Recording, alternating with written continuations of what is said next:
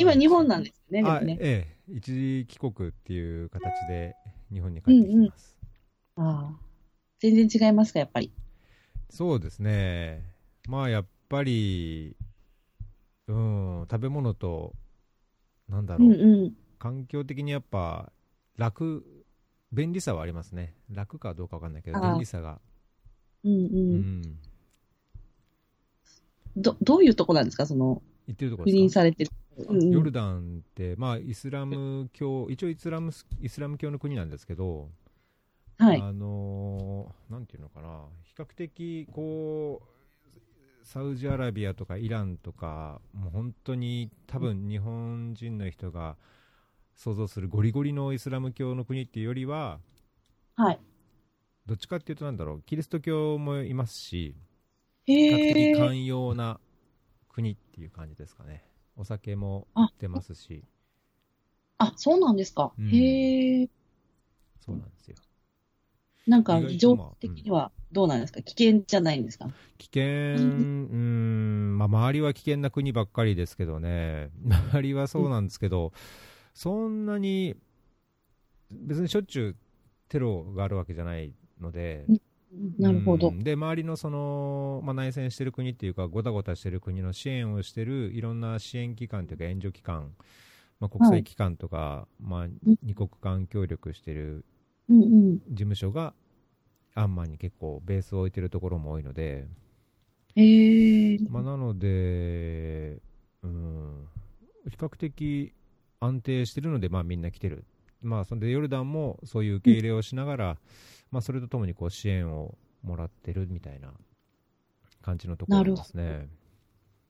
もうどれくらい行かれてるんですか？うんとヨルダンはまだ1年ちょっとです、10月去年の10月からなので、1年2ヶ月過ぎた、3ヶ月過ぎるぐらいですかね。なるほど。うんあ、れ、しんちゃんとはどこで会ったんですか？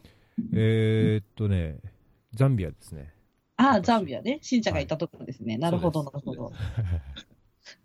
いや、かなり異色な経歴の持ち主で面白かったですね、しんちゃんがあ、。しんちゃんが。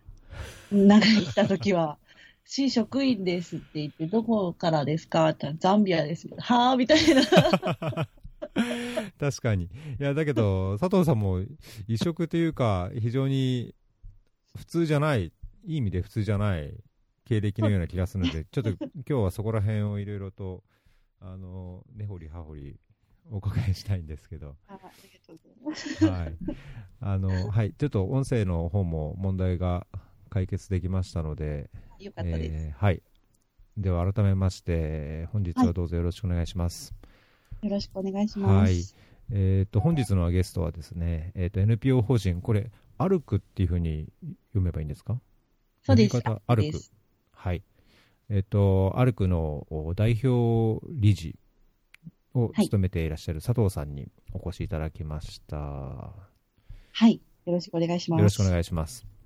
あの、こんな感じで雑談っていうわけじゃないんですけど、普段のこう、はい。コーヒー飲みながらの会話の延長みたいな形で、ポッドキャストの番組を作りたいっていうのがこの趣旨なので、あなるほどの、気楽な感じで、あの、かつ、あの、発信したい、お伝えいただきたいことは、あの、熱く語っていただければと思ってます。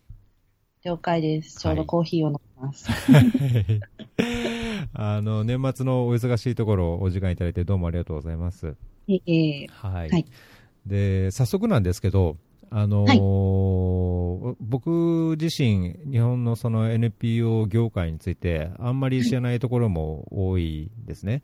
で、ただ、その、まあ、社会、より良い社会を作ろうっていう、なんかこう、共通のテーマで、いろんな活動をされている、まあ、ソーシャルアントレプレナーっていうか、NPO 法人の、えー実施活動している方の話をいろいろ聞きたいと思って、こういうポッドキャストを始めて、で、先ほどちょっと話に出たしんちゃんから、はい。いや、面白いことやってる人いいるんですよっていうお話を伺ったので、はいえーと、ちょっと今回お声掛けをさせていただきました。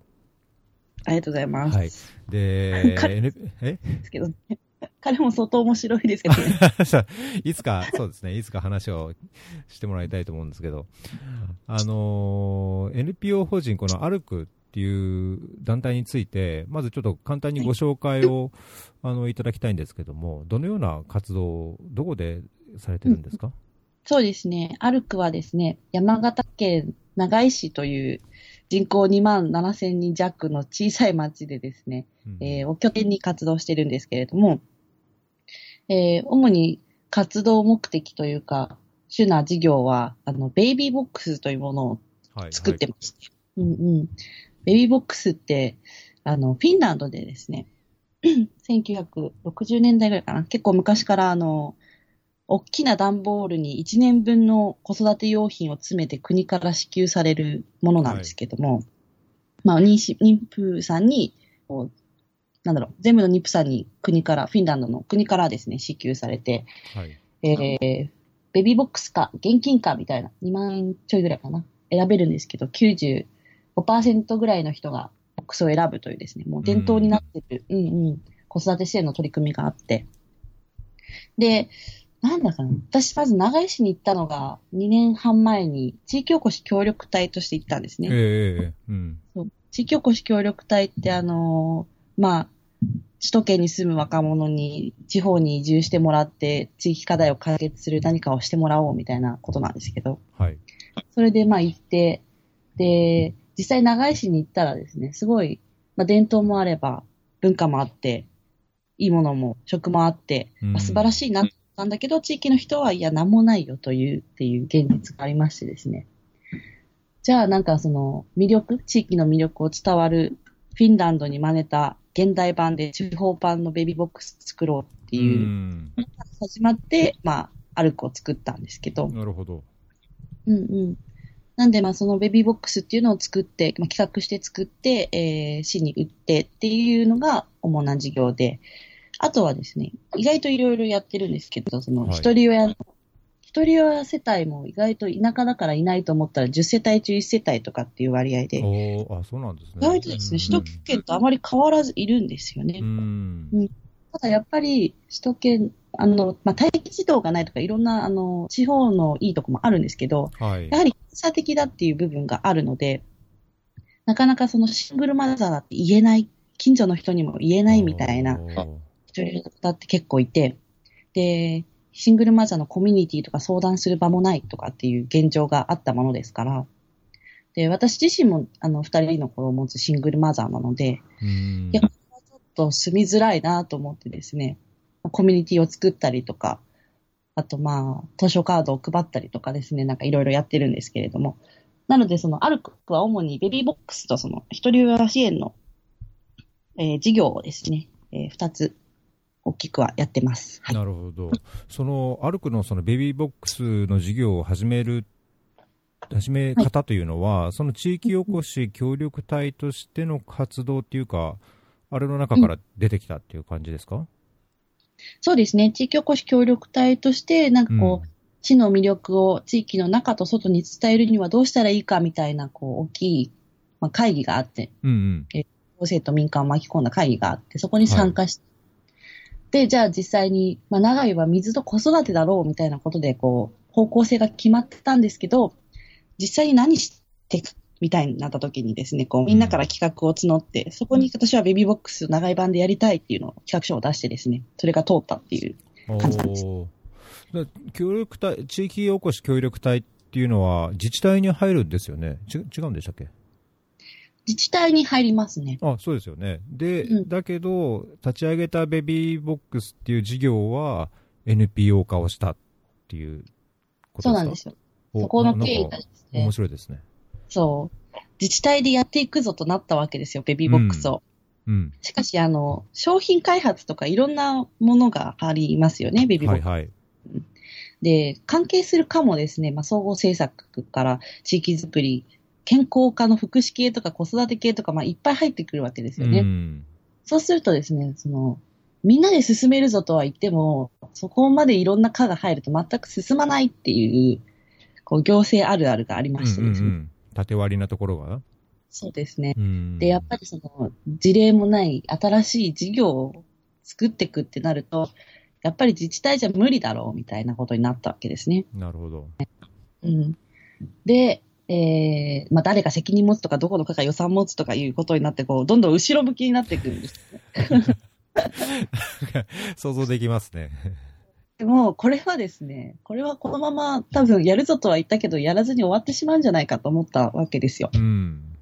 なので、じゃあと、NPO を作って、私が責任を持って作りますと。うんうん、なので、えー行政は予算だけつけてくださいっていうので、進めたんです。半分無理やり進めたんです。えー、えちょっといまいちこう飲み込めてないところがあるんですけど NPO はいのじゃあ提供するサービスに対して、それにかかる経費っていうのを自治体予算として補助金のような形で出しましょうっていう立て付けにしたってことですか？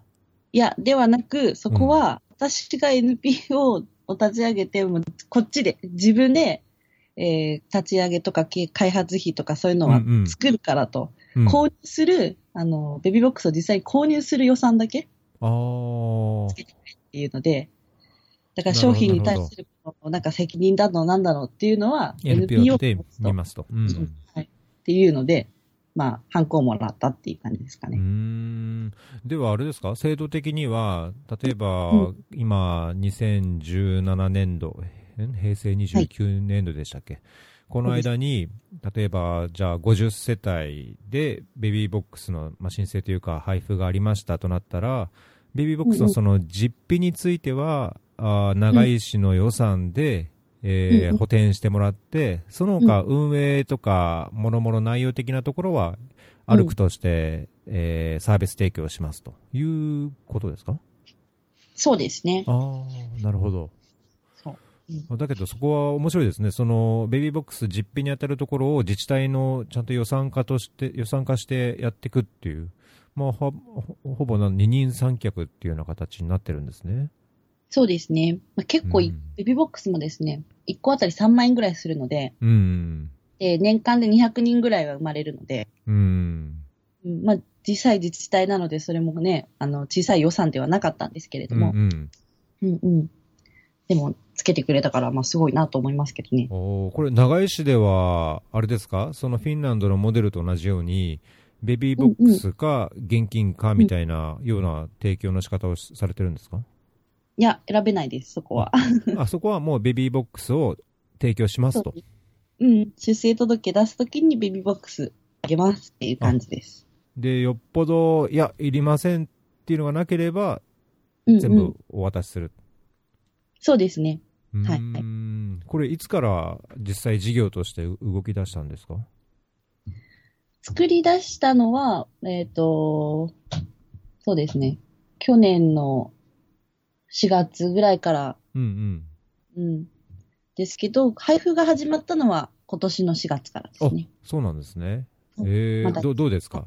今うん今のところの感じ。今のところな感じはですね。うん。でも結構、あの、受け取る、えー受け取った、あの、お母さんとかお父さんとかからは、結構、喜びのというか、うんうん。お声はいただきますね。一番嬉しかったのはですね、あの、う んベビーボックスには伝統工芸を作ってる職人さんとかも入ってるんですよ。はい。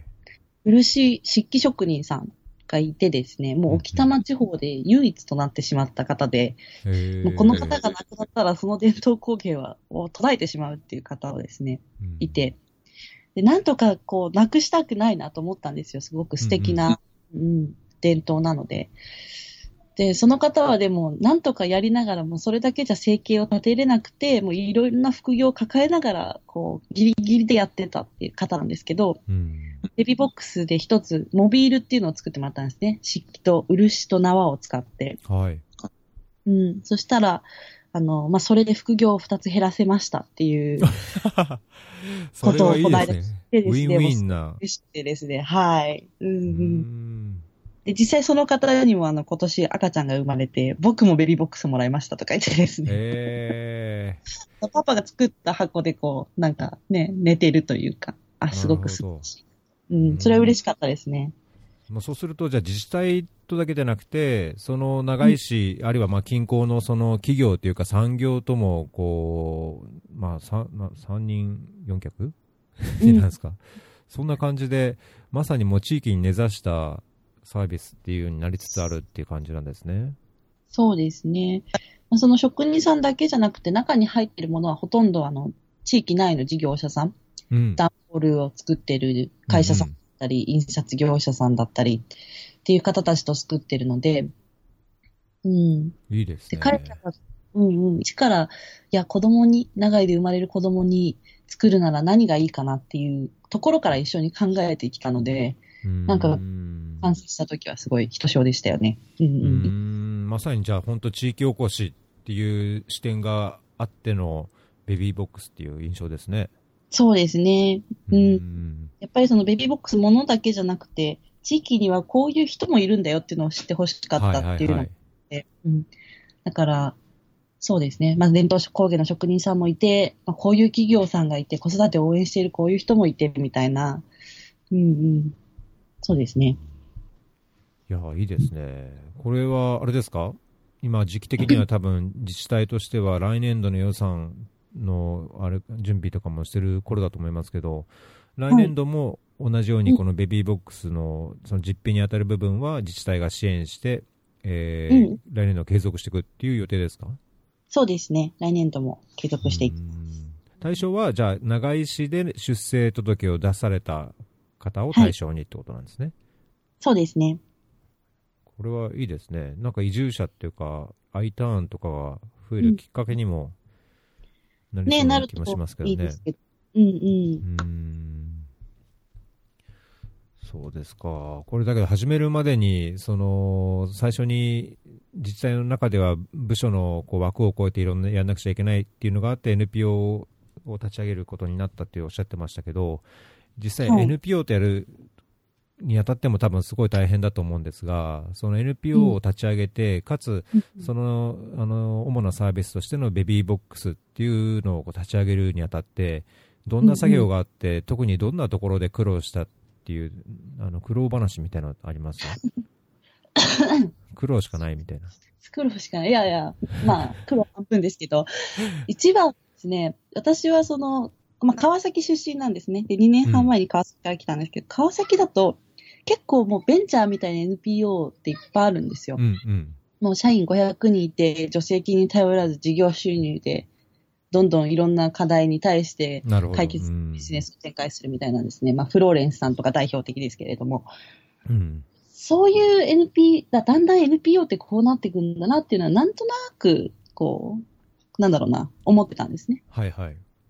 でも、その実際地方に行ったら NPO はもうおじいちゃんおばあちゃんがやるボランティア団体だっていう意識が強くて、で、高校のですね、社会科の先生50人を対象に講演を行ったことがあるんですね。ええその時にあの、NPO でお金を稼いじゃいけないと思ってる人ってさ、45人ぐらいが手を挙げたんですよ。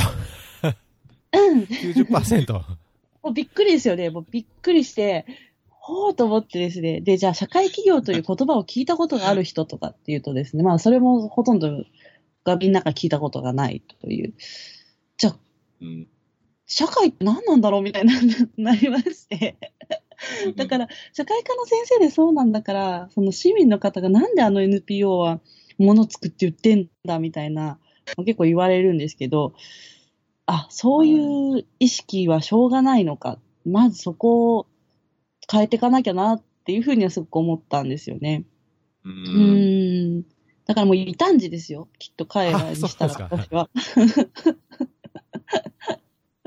でも本当に NPO こそですね、民間こそがその自分たちで自走していくっていうか、どんどん、なんだろうな、課題を解決するための事業、ビジネスを展開してお金を稼いで雇用も生んでってしていかないといけないなっていうふうに、特に地方は、それこそ地方に求められてるんじゃないかってすごく思って、うんうんうん。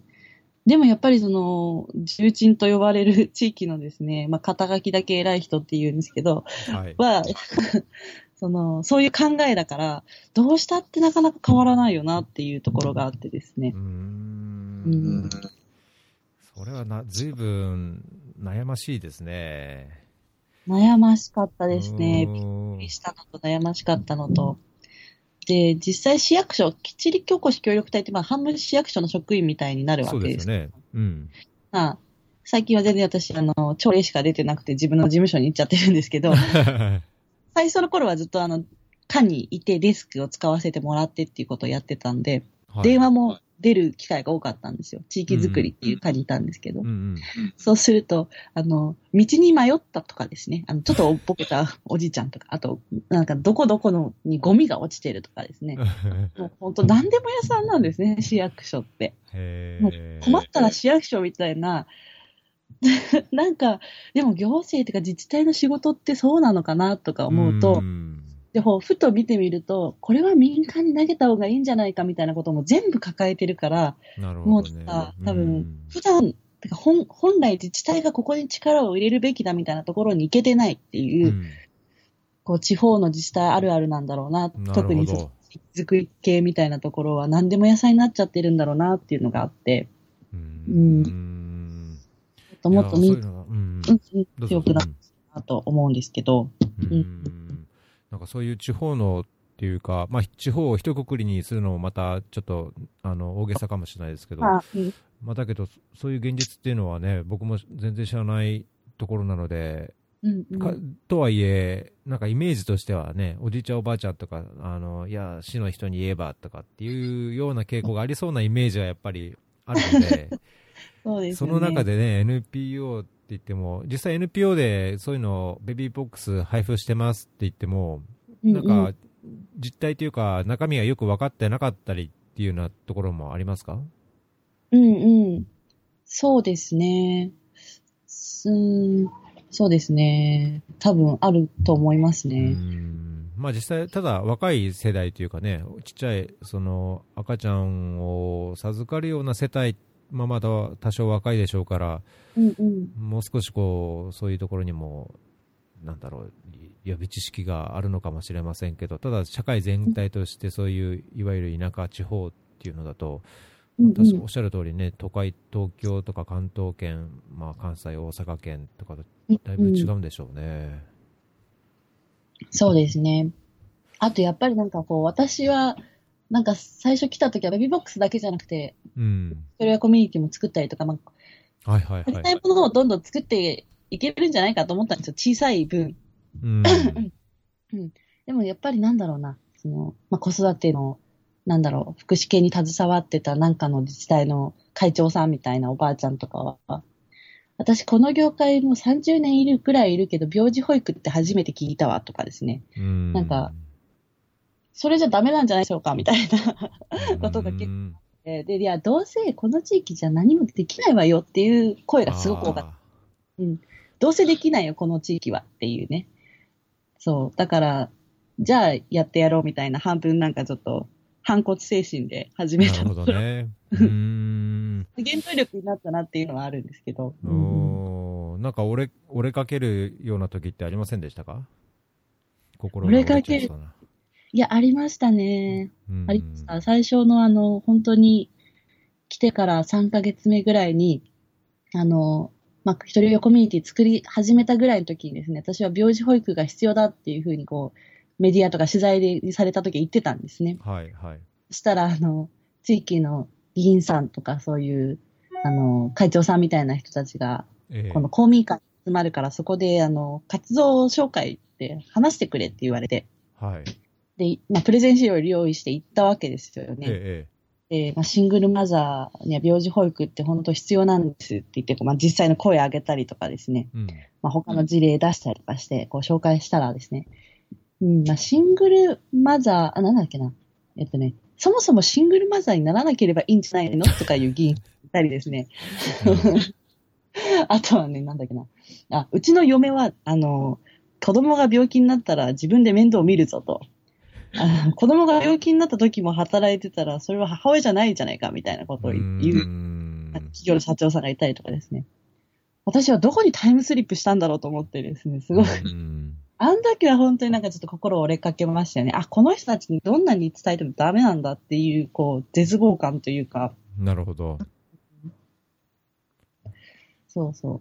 でもなんか、それで起点を変えて、こういう人たち言ってもダメならば、もうなんかひたすらやって、こうメディアとかどんどん取り上げてもらって、こう、うんの声が響く人に響けがいいなと思って発信してた。うんうんやっぱりその、興味があったりとか、そこを問題視してる人はどっかにいて、っていう人が集まってきて、みたいな。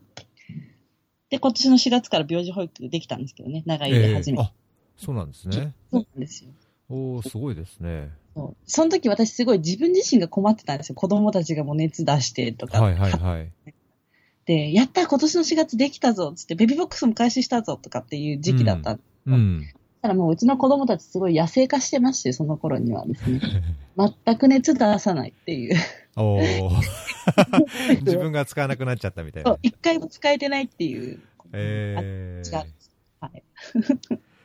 いやーさだけど、その伺ってて感じるのは、やっぱりそのべベビーボックスみたいな形で、ただ提供しますっていうだけならあれですけど、そういう病児保育みたいに、なんかその社会の在り方、あるいは家庭での夫婦の仕事の在り方とか、やっぱり日本社会ってまだまだすごい過渡期にあるような印象が僕自身は持ってて、すごいどんどん先進的な、ああいうなんか MeToo、ハッシュタグ MeToo の動きもそうですし、その病児保育とか、その働き方改革とか、女性の社会進出とか、いろんなところで、あの、先を行ってるようなとこところもあれば、まだまだやっぱり伝統的なというか、古い、い日本で今まで当たり前だったものを当たり前と思ってる人も多くいるのが実際なところだと思うので、それをその移住先、いわゆる予想ものとして入るところでやっていくことっていうのは相当な大変さがあると思うんですけど、そこはなんか、まあ、心折れずにできたのはなんかすごいなと なんかこうなんだろう言葉にうまく表現できないんですけどそうですね。地元でやるんじゃなくて知らないところに入り込んでいってやってるわけじゃないですか。うんうんうんうん。それをでも活動にまでするっていうのがだからできるっていうのもあるかもしれないですね。例えばその、まあ、近くに家族がいて代々そこにいるわけじゃないから、うん。なんなんかこう私がしたらその家族に迷惑がかかるってことはないわけですよね。なるほど。とか母とつまりは。うん。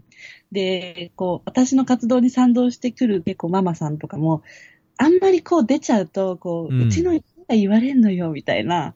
あことをね、言う人がいて、あ、なるほどなと、まあ、お前んとこの娘がどうたらこうたらみたいな、地区で言われんのよねとかっていう、ああ、なるほどなっていう。私それないんで、みたいな。ーうんうんうんうん そうかじゃあ似たようなこう困ったことというか、あの日常的な不都合を感じてる人はやっぱり中にはいらっしゃるっていうことなんうんですね。うん。やっぱりそのヒアリングもかなりしたんですけど、子育て世代。ええ結構多かったですね。うんうんやっぱりその旦那さんのお母さんお父さんと同居、山形県ってあの単世代、多世代同居率が全国1位なんですよ。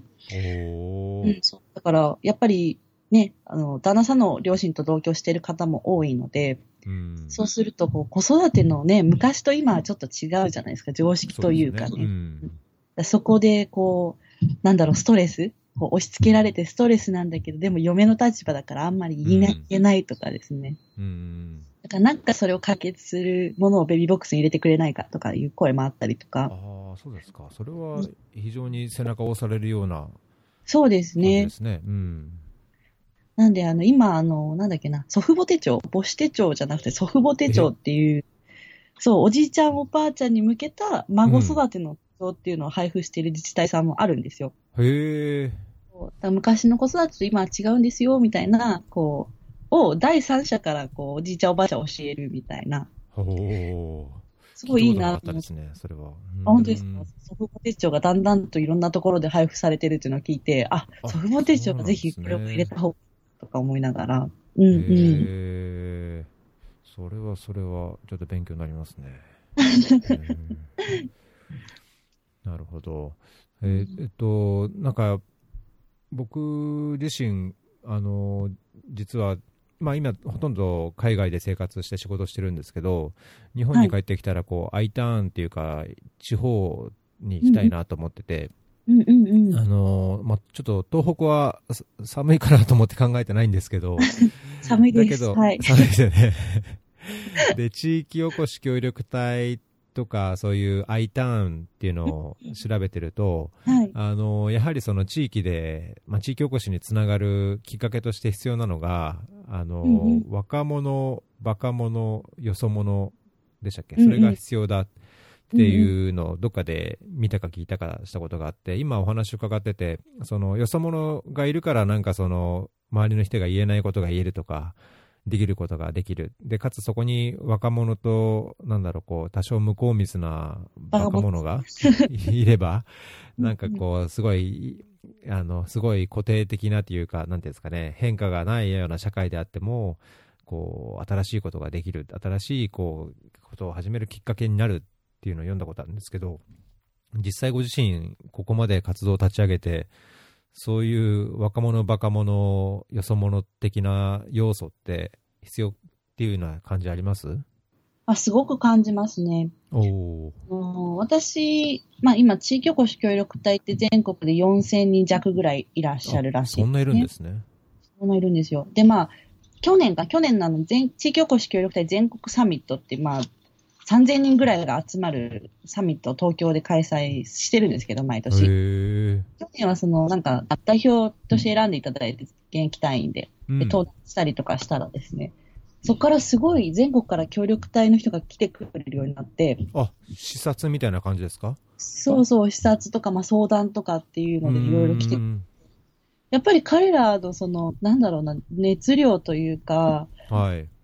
で、いろんな企画を持ってたりするんだけど、なかなか地域でうまくいかなくてどうしようみたいな方も多多いんですけど、はい。でもそういう人たちってすごく貴重だなと思って、もう、うんなんだろう、うん地域プレイヤーというか、うんうん、だ彼らの力っていうのはきっとすごく必要だし、うん。なんだろうな、それを、に多分賛同したり協力したりしてくれる地域の人って絶対いるからそこ探していこうみたいな、うん。彼らがきっと、なんだろうな、地域の人ってやっぱずっと地域にいるから、その問題も魅力もあんまりよくわからないと思うんですよ。なるほどね。実際私、川崎のいいとこ何ですかとか聞かれてもさあみたいになっちゃう。なっちゃうんですけど、でも外から来た人はなんか、あ、ここみたいなところを結う構、んいや、すごいですよね。うんうんだから、それが、その外から来た人の、なんだろうな、視点っていうかは絶対必要だなっていうのはすごく感じますね。うん。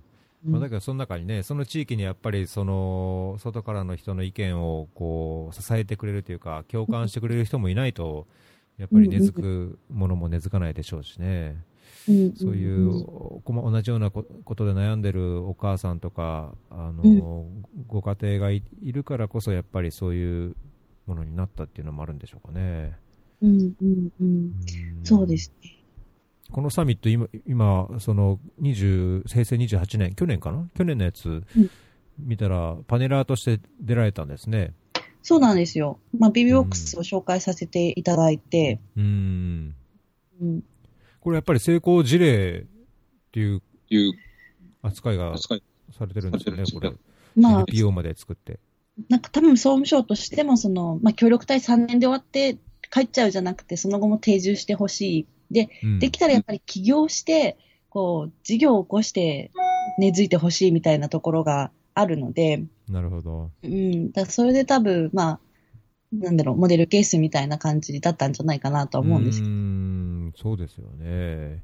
いやいや、最初に言ったように、そのただそういうベビーボックスっていうのをあの配布するだけじゃなくて、その中にその地域の産業とか、企業とかをやっぱ巻き込んでいく、で、並行して一人親世帯の支援をするっていう社会的なニーズにもて、ね、対応するっていうのは、すごいいいですね。いやいや、なかなか難しいんですけどね、その、一人親の方は本当にどう事業をしていけ、事業化していけばいいんだろうっていうか、ほとんどもう企業さんの協賛金でなんとかやってるって感じなんで、えええええその一人親家庭の方からお金はもらえないですよね。えそうですよね。そうすると、この直接の顧客じゃない、その第三者からもらうにはどうしたらいいかっていうところうの、ん。うん、こうビジネスモデル化っていうのはなかなか難しいなと思いながらですね。うーんまあ、結構自分で聞きながらそこをやってたりするんですけど。え具体的には、この一人親支援の、あ、これなん、うんうんアン、アンゲって読むんですか？アンジュ。アンジュ。うんうん。あ、アンジュ会のアンジュか。アンジュ。そうですね。これはどのような内容なんですか？これはですね、今大体月1ぐらいで、えっ、と、食事会をしてるんですね。うーん。会員さん、一人屋の会員さんで。で、はいはいはい。500円、ワンコインでご飯とドリンクと、まあ、一世帯、子供が何人いても500円でっていうのをやってて、はい。で、まあそこ、まあ500円で絶対賄えないんで、その、なんだろう、お金は、えっ、と、地元の企業さんに、えっ、と、出してもらってうーん。やってるんですけど、あとは月、えっ、と、年に2回か、えっ、と、図書カードとかクリスマスプレゼントとかを送ったりとか、はいはい。あとはね、なんだっけな。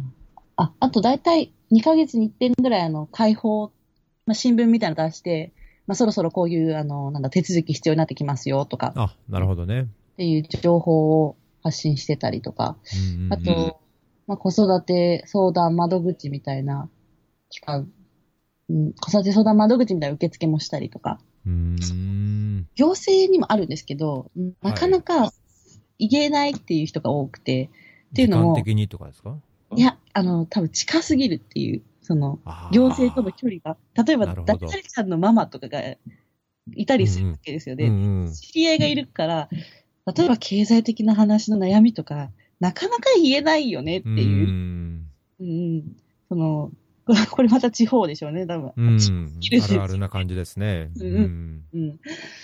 で、言うとなんか、じゃあやっぱりそこはなんか第三セクターで一回会って、うん。で、まあ相談員とか専門員にそのまま直接、こう、窓口っていうかつなげてあげられるみたいな方が、あ、あるといいのかなと思って、うんでそのま作ろうと思って作ったんですけど、なるほど。その病児保育の支援サービスっていうのも、このアンジュの政策提言からうんうん。自治体が何かを始めたっていうような理解でいいんですか？そうですね。もうひたすら必要だ必要だっていうのを、まあ署名集めたりとか、声集めたりとかまあメディアうーん言ってたら、まず県が、その子育て、えー、一人親支援とかっていうのに力を入れていくんですっていう、県のですね、こうそう子供家庭科みたいな来てくれて、はいはい。で、私をその県の委員にしてくれたんですよ。おー。そう。そしたらなんかこう発言権が市でできたっていう感じですかね。なるほでそど。っから子育て推進会とかにも、ぜひ前向きに作っていくことを考えませんかっていう。そしたらそうですね、みたいな。それまで病うー気、んだって今までなくても大丈夫だったからとか言われてたのに、あ、やっと動いてくれた、みたいな。素晴らしい。すごいですね。うん、まあでもまだまだその、実際に利用者全員が使える規模ではないんですけど、うん。うんうん、ちっちゃいので定員が4名とか、それぐらいなので、うーん。ねとかで、本当学級閉鎖とかになっちゃうと、全然、一クラス分も賄えないんじゃないかみたいな感じなんですけどね。おうんーこれは、あれですか？病児保育施設が使えるのは、あくまでも一人親家庭だけっていう限定が今はある全然んですか？ないです、ないです。あ子育て世帯は。関係ないんですね。関係ないです。うんううん。ん。そこそこ。じゃあそうすると本当、フローレンスといろいろ被るところがあるというか、いろんな知見をまた長いにも活用できそうなところが多そうですね。フローレンスの駒崎さんは本当に尊敬してた人で、うんで駒崎さんはあの、病児保育を日本で初めて、えっ、と、訪問型協賛型で作ったんですね。うんつまり施設を作ってそこじゃなくて、えー病気になった子供の家に、まあベビーシッターみたいな感じで派遣すると。はい。っていうのを始めた方で、で、そうですね。まあ、社会企業っていう言葉を結構流行らせたのも、浜崎さんの力を、すね。あとうん社会課題を解決するためのビジネスを行うっうん。ていう。うんうんそれまでなんかやっぱり社会課題とかってなると、どうしてもボランティアでっていうんう。うん意識が強かったのが、それはビジネスにしていかないと続かないんだ。うんうんうん。ことを流行らせたのは駒崎さんかなと思ってて。うんうん。なんかあれですか、じゃあ、この長いで似たような形で事業を展開する上でも、いろいろフローレンスと連携するようなことってあるんですか？フローレンス、そうですね。駒崎さんは今年の4月に私誕生日を迎えて30になったんですけど、えに、えっ、と、それまであの、フローレンスのスタッフさんとかをやり取りさせてもらってたんですけど、やっと小松さんと4月に会えてですね。おお。そう、フローレンス行ったら会えて、ちょっとお話しさせていただいて、もう号泣しまして。私あの、今までアイドルとこう手をつないで泣いてるファンの心理っていまいちよくわかんなかったんですけど、超わかりましたね。これだ、えーみたいな。そうそう。まあ、だからそういうね、活動でのつながりもあれば、なんかこう余計に、なんか感極まるとこもあるんでしょうね。そうですね。うん、うん。そうかそうか。じゃあそうすると、あいいですね。そういう横のつながりができて、なんだろう、こう、長いで、いろんなそういう子供の支援、あるいは一人親家庭の支援、まあ、家庭支援をする上でも、そういう、まあ、ある意味先進的なフローレンスの事例とか、ね、駒崎さんのいろんな言動とかを見ることで、ね、必ずしもおかしなことはやってるわけじゃないっていうのは、いい意味で分かってもらえるでしょうしね。そうですね。あとはその今、あの、社会企業塾っていう塾があってですね、社会企業を育てるプログラムなんですけど、はいはい。まさきさんも一期生でそこに入ってたんですね。で、今はい私、その、まあ、何期生かわかんないですけど、まあ、後輩に当たって今年度やってるんですけど、おそうすると、そこに集まってくる人って、こう、私と同じ感じでスタートアップの時期の社会起業家なので、はい。うん。だからその、なんだろうな、まあ、駒崎さんってもう超、神みたいな感じなんで、私たちからするとうん。じゃなくて、こう、同じレベルで、本当になんかこう、同志として、同期として、えーやれる横のつながりっていうのは、すごく、うん、励みにもなりますよね。うーん一緒に頑なるほど。うん。で、本当彼らそれぞれテーマがあるんですけど、まあ、林業を再生可能なものにするとかですね。はいはいはいはい。あの、日本の祭りっていうものをもっと地域の中と外に浸透させていくぞとか、守るぞみたいな人たちもいたりとか、結構面白くて。うんうん。これ、エティックが提供してるんですか？この企業塾企業塾っていうのは。そうです。もうエティックは社会起業家を育てるっていうもの。それが社会解決す、社会課題を解決することにつながるだろうっていうテーマを挙げてずっと活動されてて、はいはいうん。もうすごく大きくなってますけど、で社そのエティックと、えっと、NEC とか花王とかドコモとか、その企業さんが共同して、こう、社会起業家の卵のスポンサーみたいになってですね、うん。うんビジネスモデル作ったりとか、本当に社会企業とは何だみたいなところから合宿でやっていくっていう厳しい塾なんですけど、えー、これどれぐらい面今、その同期の方ってどれぐらいいるんですか？う同期はですね、9名ですね。ーん。もう全然ち地方、地域とかやってる内容もバラバラで。あ、もう全然全国からバラバラで東京の人もいるし、うんう。うんーん。応募自体、今年度の応募自体は60名ぐらいあったらしいんですよ。えプログラムを、こう研修を重ねるごとに落とされていくんですよ。半分ずつぐらい。ー、お厳しそうですね、そりゃ。めっちゃ厳しいですよ。もうプログラムだけでも厳しいのに、ここで落とすんですか？みたいな。えー最終的に9人を残して、そこにこうスポンサーがついて支援していくっていう感じなんですけど、おー。うんでも最初60人見たときは、あ、こんなにいるんだと思いました。その社会課題に対して何か事業を行おうという人間がこんなにもいるんだっていうのはそ、れはいい、いいですね。うんうん、うん。嬉しかったですね。うん。うーんこの起業家紹介っていうところ見ると、佐藤さんも出てらっしゃいますね。あ、そうですかあ、あの、えあ企業塾なんえですね。きはいはい社。会起業塾イニシアティブうんうんのところに。うん。そうですね。ええそこにあの、駒崎さんがいるかもしれない。ええなんか、表紙のページのところには、卒業生ですか？っていうような形で、2003年度、ずいぶん前ですね。そうですねう。ん長いですよね。うんうん。いええあ、エティックもそう、すごい頑張ってるんですね、こういうの。や、もうすごいですよ。本当に。あのう、ん福島とか震災あった時とかは、そこにあの企業を派遣するみたいな事業もエティックやってて、あ、そうなんですか。でもそこで勝手にやってくれみたいな。ほうほうほうそしたらあの、もう人もいなくなったラーメン屋さんに、うん。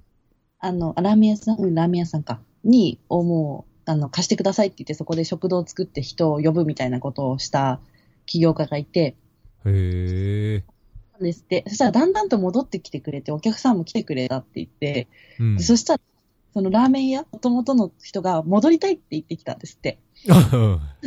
そしたらもう、ほん、普通に考えたら、え、マジっすかみたいになるじゃないですか。え、僕ここまで頑張ったのに、みたいな。でも、その人はすごい、ありがとうございますって言って、すぐ渡したっていう。はつまり彼はそれがしたかった。本来戻ってきてほしいっていう目的でやったかあ。ら、うんうん、全然いいです。あ、どうぞ戻ってきてください。ありがとうございますって言って、で、また別のところでこうやるみたいな。すごいなと思って、なかなかね、お金もかけただろうし、労力もかけて、そんなに。こう、うんうん。そういう人たちを送り込んだりとかね、してるみたいですよ。いやー、素晴らしい。ね、いい話です刺よ。うん、刺激を受けますね。そういうのを伺うと。うん、いやー、そういう横のつながりって、いいですね。そうですね。うんうーうん。本当に。ん。うん。そっか。これ、若手って、いくつまでとかあるんですか？これ、ちなみに。企業塾は40までみたいですあ、けど、でも、40か。いや、でもなんかこの 40過ぎてる人もいるから、それはなんかほぼ目安みたいな感じだと思いあ、ます。そうなんですか？うんうん。そうか。ちょっと、移住して I ターンするんだったら、考えようかなと、あ、ぜひぜひ。泣かされますよ、でも絶対。みんな泣き泣きますから、ティッシュ、ティッシュ抱えながら合宿受けますからね。これだけど代表、うん？とか、ん？か団体に所属してないとダメなんですか？この活動メンバーが。団体を作ってたりとか、なんか、まあ、作ってる途中とか、そういうなんでもああるそうじゃないとですね。活動の中心メンバーが35歳以下程度であることっていうので、うんうんちょっとチーンな感じがしますけど。いやいや、ちょっと、えー勉強してみます、じゃあ。ありがとうございます。ぜひぜひ。はいあのー活動、歩くの活動の中でもう一つ、あのー書かれてた、はいママステップっていう。活動について、うんうんちょっとこれもお伺いしたいんですけど、そうですね。結構それは、あの、一人親とベビーボックスにも関わることなんですけど、ええ、と、まあ、お母さんたちがですね、なんだろう、さっきもずっと話してて、あれなんですけど、あの、なかなか地域で自分らしく活躍する場がないっていう問題は、まあ、ベビーボックスも通して、あ一人親家庭のあの支援も通していろいろ感じてたところで、えはい。じゃあ何かこう、ママたちが活躍できる場があればいいなと思ったんですよね。で、はい、ベビーボックスの中にも、あの、ママたちがこう縫ってるよだれかけとかもあるんですけど、それはあの、ママたちが縫ってもらうと、ママたちに法整理を、まあ、1000円ぐらいお支払いするっていうもので、まあ、ものづくり、うーん、ものづくりによる支援みたいな感じでやってたんですけど、そしたらどんどん集まってきて、その、ものづくりママみたいなのが。そしたら私こういうの作りたいとか、ああいうのやりたいとかっていろんなのがこう集まると意見が出るんですよね。なんでなんかそれを形にできたらいいなと思って、一つの事業としてやっていこうかなと思ったんですよ。で、販売先はまあベビーボックスに入れてもいいし、で、そこのままステップのママたちは一人親の会員さんが入ってても全然いいしっていうので、で、最近始めたんですよね。うん。だからなんかこう、ものづくりによって仕事を作るだけじゃなくて、コミュニティの要素とか、なんかそこから一個ステップアップしていくみたいなママが生まれたらいいなと思ってやってるんですけど、おーうん、えこれは必ずしもじゃあ、えっ、と、一人親とかそういうくくりじゃなくて、地域のお母さん。そう、地域のお母さんたち。これお父さん、その主婦っていう、お父さんもありなんですか、お母さんも全然来てもいいんですけどね。うんう。うんん基本的にやっぱり田舎まあだとお母さんっうんうんて。いう感じなんですかね。そうですね。うーん。そうか、そうか。いや、これはますますじゃあ、えっ、と、歩くとしては、うんうん。えーその活動の、なんだろう、ビジョンっていうところにもなると思うんですけど、はい。か、えっ、と、なんだろう、子供支援うんうん。を通じて、まあ、うん軸に、えーなん女性支援ってなんですか？家庭支援っていうところがやっぱり軸に活動を展開するっていうのがイイメージとしてそうです、ね。正しいんですかね？そうですね。やっぱりその、子育て世代とかお母さんとかがこ、なんだろうな、が輝けるようにみたいなところをビジョン上げてますね。やっぱりその地方で子育てするお母さんと都会で子育てするお母さんって違うと思うんですけど、うんうん。で地方で一番大変だなと思うのは、何かやりたいっていう一歩を踏み出す壁の大きさというか、勇気の大きさというか、うん。そういうのが、やっぱり都会よりはむず大きいと思うので、なそこをサポートできるようなことを、うんうん、やっていきたいなって思ってますね。なるほど。そこ、あの、まあ、これまでお話を伺ってて、はい。あの、個人的にどうしてもその、アンジュの行政への政策提言っていうところが、まあ、すごい、僕自身いいと思うのと、はい。その、先ほど出た駒崎さんの話じゃないですけども、うん。あのやっぱりそういう環境づくりをする、あるいは輝けるチャンスを提供するという、なんなんていうんですかね、まあ、場を作るみたいなことをするときって、うんうん。まあ、社会のこう凝り固まった考えを少しほぐさなきゃいけなかったりとか、うんまああるい、は制度や政策に対してもこう変わるような働きかけをしなくちゃいけないとか、うんあのまさに駒崎さんがやられてることって、そのフローレンスとしての活動と関連して、そういう政策提言をしたり、社会の考え方に対して問題提起したりとか、よくやられてるじゃないですか。そうですね。そこがすごい被るところであり、うんうん。あのーすごい大切だけども大変な難しいところかなっていう気がするんですけど、ご自身として今その、歩くを、はい。歩くの活動でいろいろあって、かつそういう政策提言とか、あるいは、うん。あのーなんでしたっけ、協力隊の活動もあり、うんうん。バランス的にどんな風に取られてるんですか？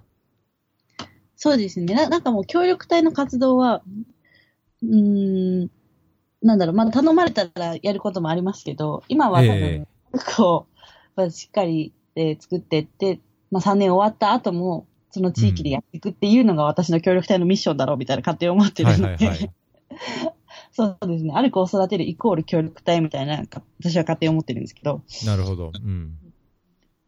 でもそうですね、政策提言とかで言うと、あのー大体社会起業家って、あの、はい行政依頼なんですよね。やっぱりどうしても戦うので、で、こう、なかなか話の通じない、こう、保守的な行政マンと戦うので、行政嫌いになってしまいやすいんですけど、私が良かったなと思うのは、協力隊として入ったからなんですよね。うんうんっていうのを、こうやっぱり半分行政として入って、こう、なるほどね。うん。うん実際に見てきたわけですよね。行政は仕事が遅いって言われるけど、こういうシステムだから遅いのかとかですね。うん。で行政とは一括りに言われるけど、その中にはやっぱりこう、しんちゃんのようなですね、熱い思いを持った、こう、ちょっと異端分子もいたりとかして、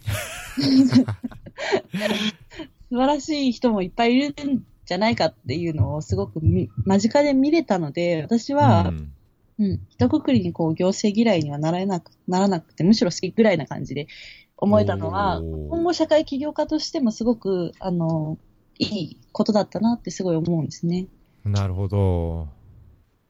そこはやっぱりきき、ね、切っちゃうとあれですもんね。やっぱり二人三脚、いい意味で二人三脚をして、社会をより良くしていくっていううん、車の両輪的なところが確かにあり,、ありますもんね。そう、やっぱりどうしても戦うところはあるんですけど、それでもうん。行政側の気持ちとか、そのうん。仕組みだったりっていうところを理解した上で戦わないと、なんだろうな、本当にただ敵になってしまうので、そうではなくて、こう、お互いにいいものを提案しながら、じゃないと、実際に政策にも反映されないんじゃないかなって思うんですよね。うんうん、まあ本当、駒崎さんみたいにこう飛び抜けて、これをが良くて自治体が真似したいみたいな感じになれば理想なのかもしれないんですけど、うんそうじゃないとき、やっぱり一緒になってっていう気持ちを共有しないと難しいかなと、うんね。うんうん。確かに。それは、だいぶ、なんだろう、結構重いですね。重いっていうか、その、なんていうのかな、うん大切さという意味で、うんうんあの、決して無視できない、むしろそのそこが一番その社会起業家としても大切なところっていうかね、社会に訴えかけるだけじゃなくてやっぱり行政に訴えるわけだし行政のことも考えて、ね、やっていかないと喧嘩になっちゃったらね本当もったいないですからね。そうなんですよ。なんか多分続かないんだろうなとも思いますしね。そのしたとしても、その年度が変わったら終わっちゃうかっていうことになっちゃうと思いますし。うん。うん、いやー、とても勉強になります。いやいやいや、とってもない。まだ全然模索しながらですけども、はい。いやー、すごい。じゃあ、もう今の予定では、協力隊があと1年で終わるんですか？いや、もうそんな、半年？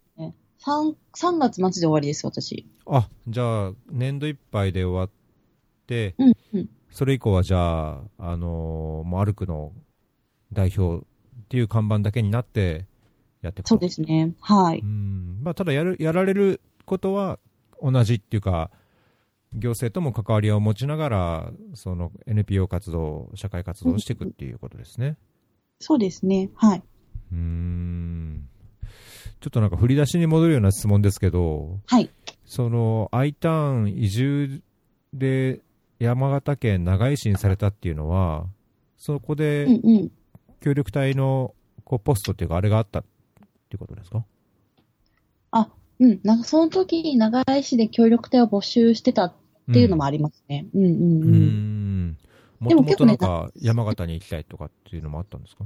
それは、なんか、おばあちゃんの田舎が山形なので、あ、そうなんですね。そう、ちょっとなんかこう、なんだろうな、まあ、懐かしさもあり、親しみ。馴染みみたいな。馴染みみたいなのもあったんですけど、それでも結構全国行きましたね、長野。あ、そうなんですね。鹿児島とかなんか結構、休みを利用してはいろんなとこ行って、実際見て。うん。他に候補として良さそうかなっていうとこあ僕のその移住の 参考になんですけど なんかこういうとこ良さそうですよとかってのあります？そうですね。いっぱいありますよ。いっぱいありますけど、寒いとこダメなんですよね。いや、まあ、うん。できれば温暖な方がいいかなとは。最近の超おすすめは、あの、ええ、福岡県宗像市の大島っていう。大島？島なんですけど。へででもまあ本土からフェリーで30分、40分ぐらいなんですけど。はい。島があって、そこがあの、七夕の発祥地だって言われて、あ、けど、七夕？七夕かなうん。の発祥地だっていうふうに言われてて。へえ。まあ、こじんまりとした島なんですけど、すごくいい人が揃ってるっていうか。はい、で、いい若者がこう、カフェを始めたりとかして、ちょっとおしゃれにしたりとか、なんかね、頑張ってる人たちがすごく多くて、この間ちょっとご縁があって行ってきたんですけど、あ、えここいいなと思って。あ、本当ですか？うん、すごい思いました。じゃあちょっと。よかったです。移住ぜひ候補地の人に。はい。はい。ぜひぜひ。島っていうとこもまたいいですね。そうですね。まあ、あったかいですしね、とにかくね。うんうんうん。うん。いや、じゃあ、参考にささせていただきます。ぜひ。東北は本当に寒いです。雪は本当に寒いです。いやー、そうでしょうね。そうですか。はい。えっ、ー、と、そろそろいい時間になってきたんですけど、あ、はい、そうですね。おちょっとここで一つ宣伝をさせていただいていいですか？はい、お願いします。あのー、はい。えっ、ー、と、アルクさんとは関係ないんですけど、あのー、最近というか、ここ半年ぐらい、えー、ポッドキャストフェアリーで活動の紹介等をさせていただいている、ソーシャルサロンっていう NPO があります。で、毎月ですね、その社会課題について、えー、参加者と話をして、まあ、社会の誰かの問題を、まあ、私、私事として考える機会を提供しましょうっていう、あの、サロンなんですけども、それの次回のサロンが1月の14日に開催されます。20回目のサロンで、テーマが働き方革命というふうになっています。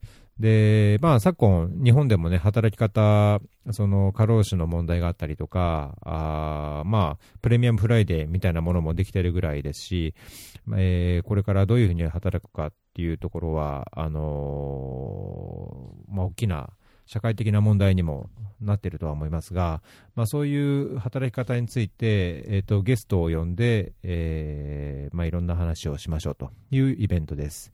で、1月14日日曜日、えー、午後2時からですね、えー、場所が未来研究所というところで、えー、行われます。で、参加費は、初めて参加の方は2000円。で、以前にもソーシャルサロンサロンに出た方は、えー、1000円となっています。で、フェアリーでは継続してこのソーシャルサロンを支援させていただいてまして、えー、参加申し込みの際に、えー、フェアリーを聞いたと、キーワードを言うと、500円割引というようなサービスを提供しています。で、今回は、あそのキーワードを、ちょっと、しりとり形式にさせてもらおうかと思ってます。えっ、ー、と、例えばですね、例えばというか、こうしたいんですけども、働き方改革なので、働き方。で、次、たから始まる何かを書いて、例えば、タケノコとか。で、それを書いて、えー、Facebook で参加申し込みしてもらうので、Facebook でタケノコ、えー、参加しますみたいな感じで書いて、で、次の日は人は、あこの後なので、なんだろうな、コアラとか、参加します。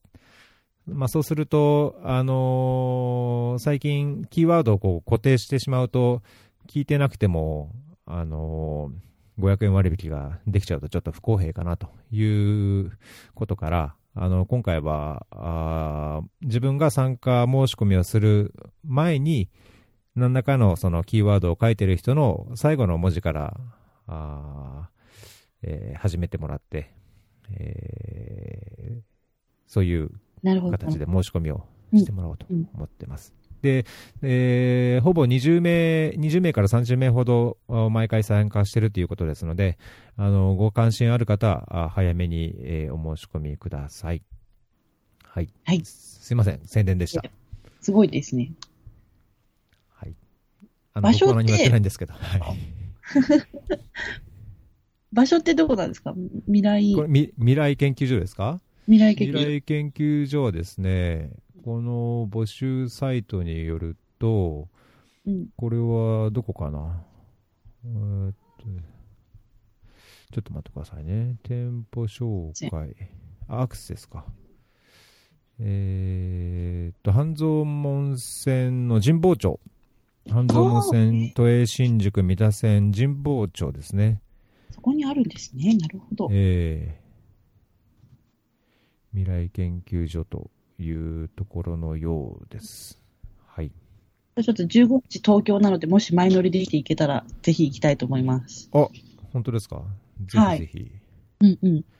で、Facebook で、あの、申し込みページを、リンクを、この、ポッドキャストのショーノートに貼っておきますので、はい。そこからクリックして飛んで、申し込みページで、その、うん、あの、しりとり形式でキーワードを言っていただければ、はい。500円引きになりますので。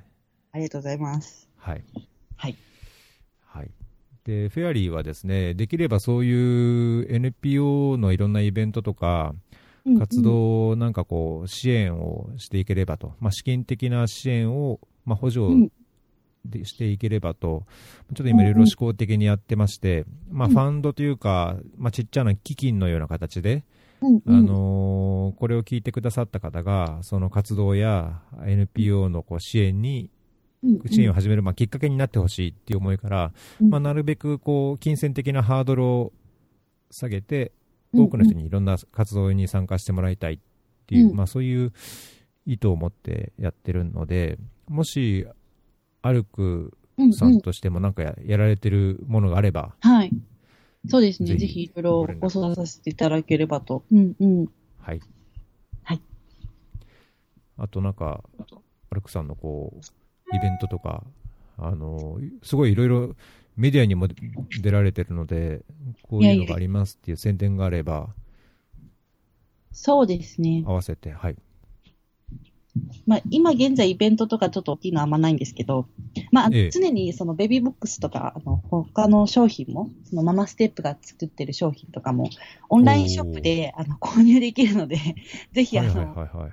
覗いてみていただけたらと思います。はい。あ、このオンラインショップはホームページの。右上のオンラインショップから、そうです。ですねので、はい。ぜひぜひ見てください。うーん、これ何か今、おすすめというか、一押しの、そうですね。おますすすめというか、やっぱりあの、ベビーボックス以外あんまり知られてないんですけど、えっと、実はその長い紬っていう伝統の紬を作った、使って作ってるあの、クマさんとかね、テディベアとかあったりするので、うん、うん。はいはいはい。あ、このオリジナル商品ってやつですね。そうですね。あとその、長井の絵本とかはですね、えっと市民の、市内のママさんが、絵が好きな、昔画家になりたかったママさんがですね、え応募してきて、絵を、まあ、市内の印刷業者さんで絵本にして、おたりしーこれは意外とですね、あの、幼稚園とか、あの、なんだろう、の入園祝いとか卒園祝いとかでも購入していただいたりとかしてるんです。うんうんうん、うん。まあ、こううん。いう。いや、僕、うん個人的にはやっぱりその、なんだろう、えっ、と、まあもちろんね、すごい有名な企業のとか、あの、定番の何かっていうのも、もちろん好きなものはあるんですけど、うん、うん。あの、個人で作ってるものとか、なんだろうな、こう、生産者とのつながりがわかるもの、あるいは、エコであるとか、ロハスであるみたいなものとか、そういうのも大好きなんで、うん、うん。本当子供の誕生を祝うプレゼントとして、うん、こういうオーガニックスタイとか、うん、ね、うんベビーボックスで使われてるものを、そういう気持ちを込めて送るっていうのは、うん、うん。送る側も送られる側もなんかすごい嬉しいですよね。うん、うん。ああ、そう言っていただけるとすごいありがたいです。この、この熊さん。いいですねそう熊さんかわいいですね。長井紬もですね、あと、三、三織本さんとかいたのがもう一つになってしまって、うんうあと。一つも後継者がいないとかっていう、こう、危機的な結構状況なんだけど、意外と。持ってないっていう現状があってですね。いや、危機なんですよっていうのを伝え続けないといけないなと思ってるんですけど。うーん。しかも結構なんか、紬っていうと古臭いイメージなんですけど、可愛いんですよ。なんかグラデーションかかっててめっちゃいや、キッチャうん、このね、グラデーション、いいですね。そうなんですよ。うんなんでぜひぜひ実物みたいのって見れるんですか？オフィス、オフィスに行けば見れるみたいな。もちろんオフィスに行けば全然うんはい。実物苦手な遊びに来てください。冬はちょっと命がけかも。観光ついでに。雪をかき分けてみたいな。雪をかき分けてぜひ来てください。おもてなしします。いやいやいやいや、僕もちょっと、あんまり東北って縁がないので、あ何かの際にはぜひ、あ、ぜひぜひ。まあ、日本にあんまりいないんですけど、日本で、日本にいるときにはちょっと考えたいと思います。そうですね。ぜひ来てください。しんちゃんはいお待ちしてますので。そうですね。はいししんちゃんにも、えーしんちゃんにも、このご縁は、しんちゃんがあってのご縁でもあるので、ええはい。はい。なんかその他宣伝とかもう大丈夫ですか？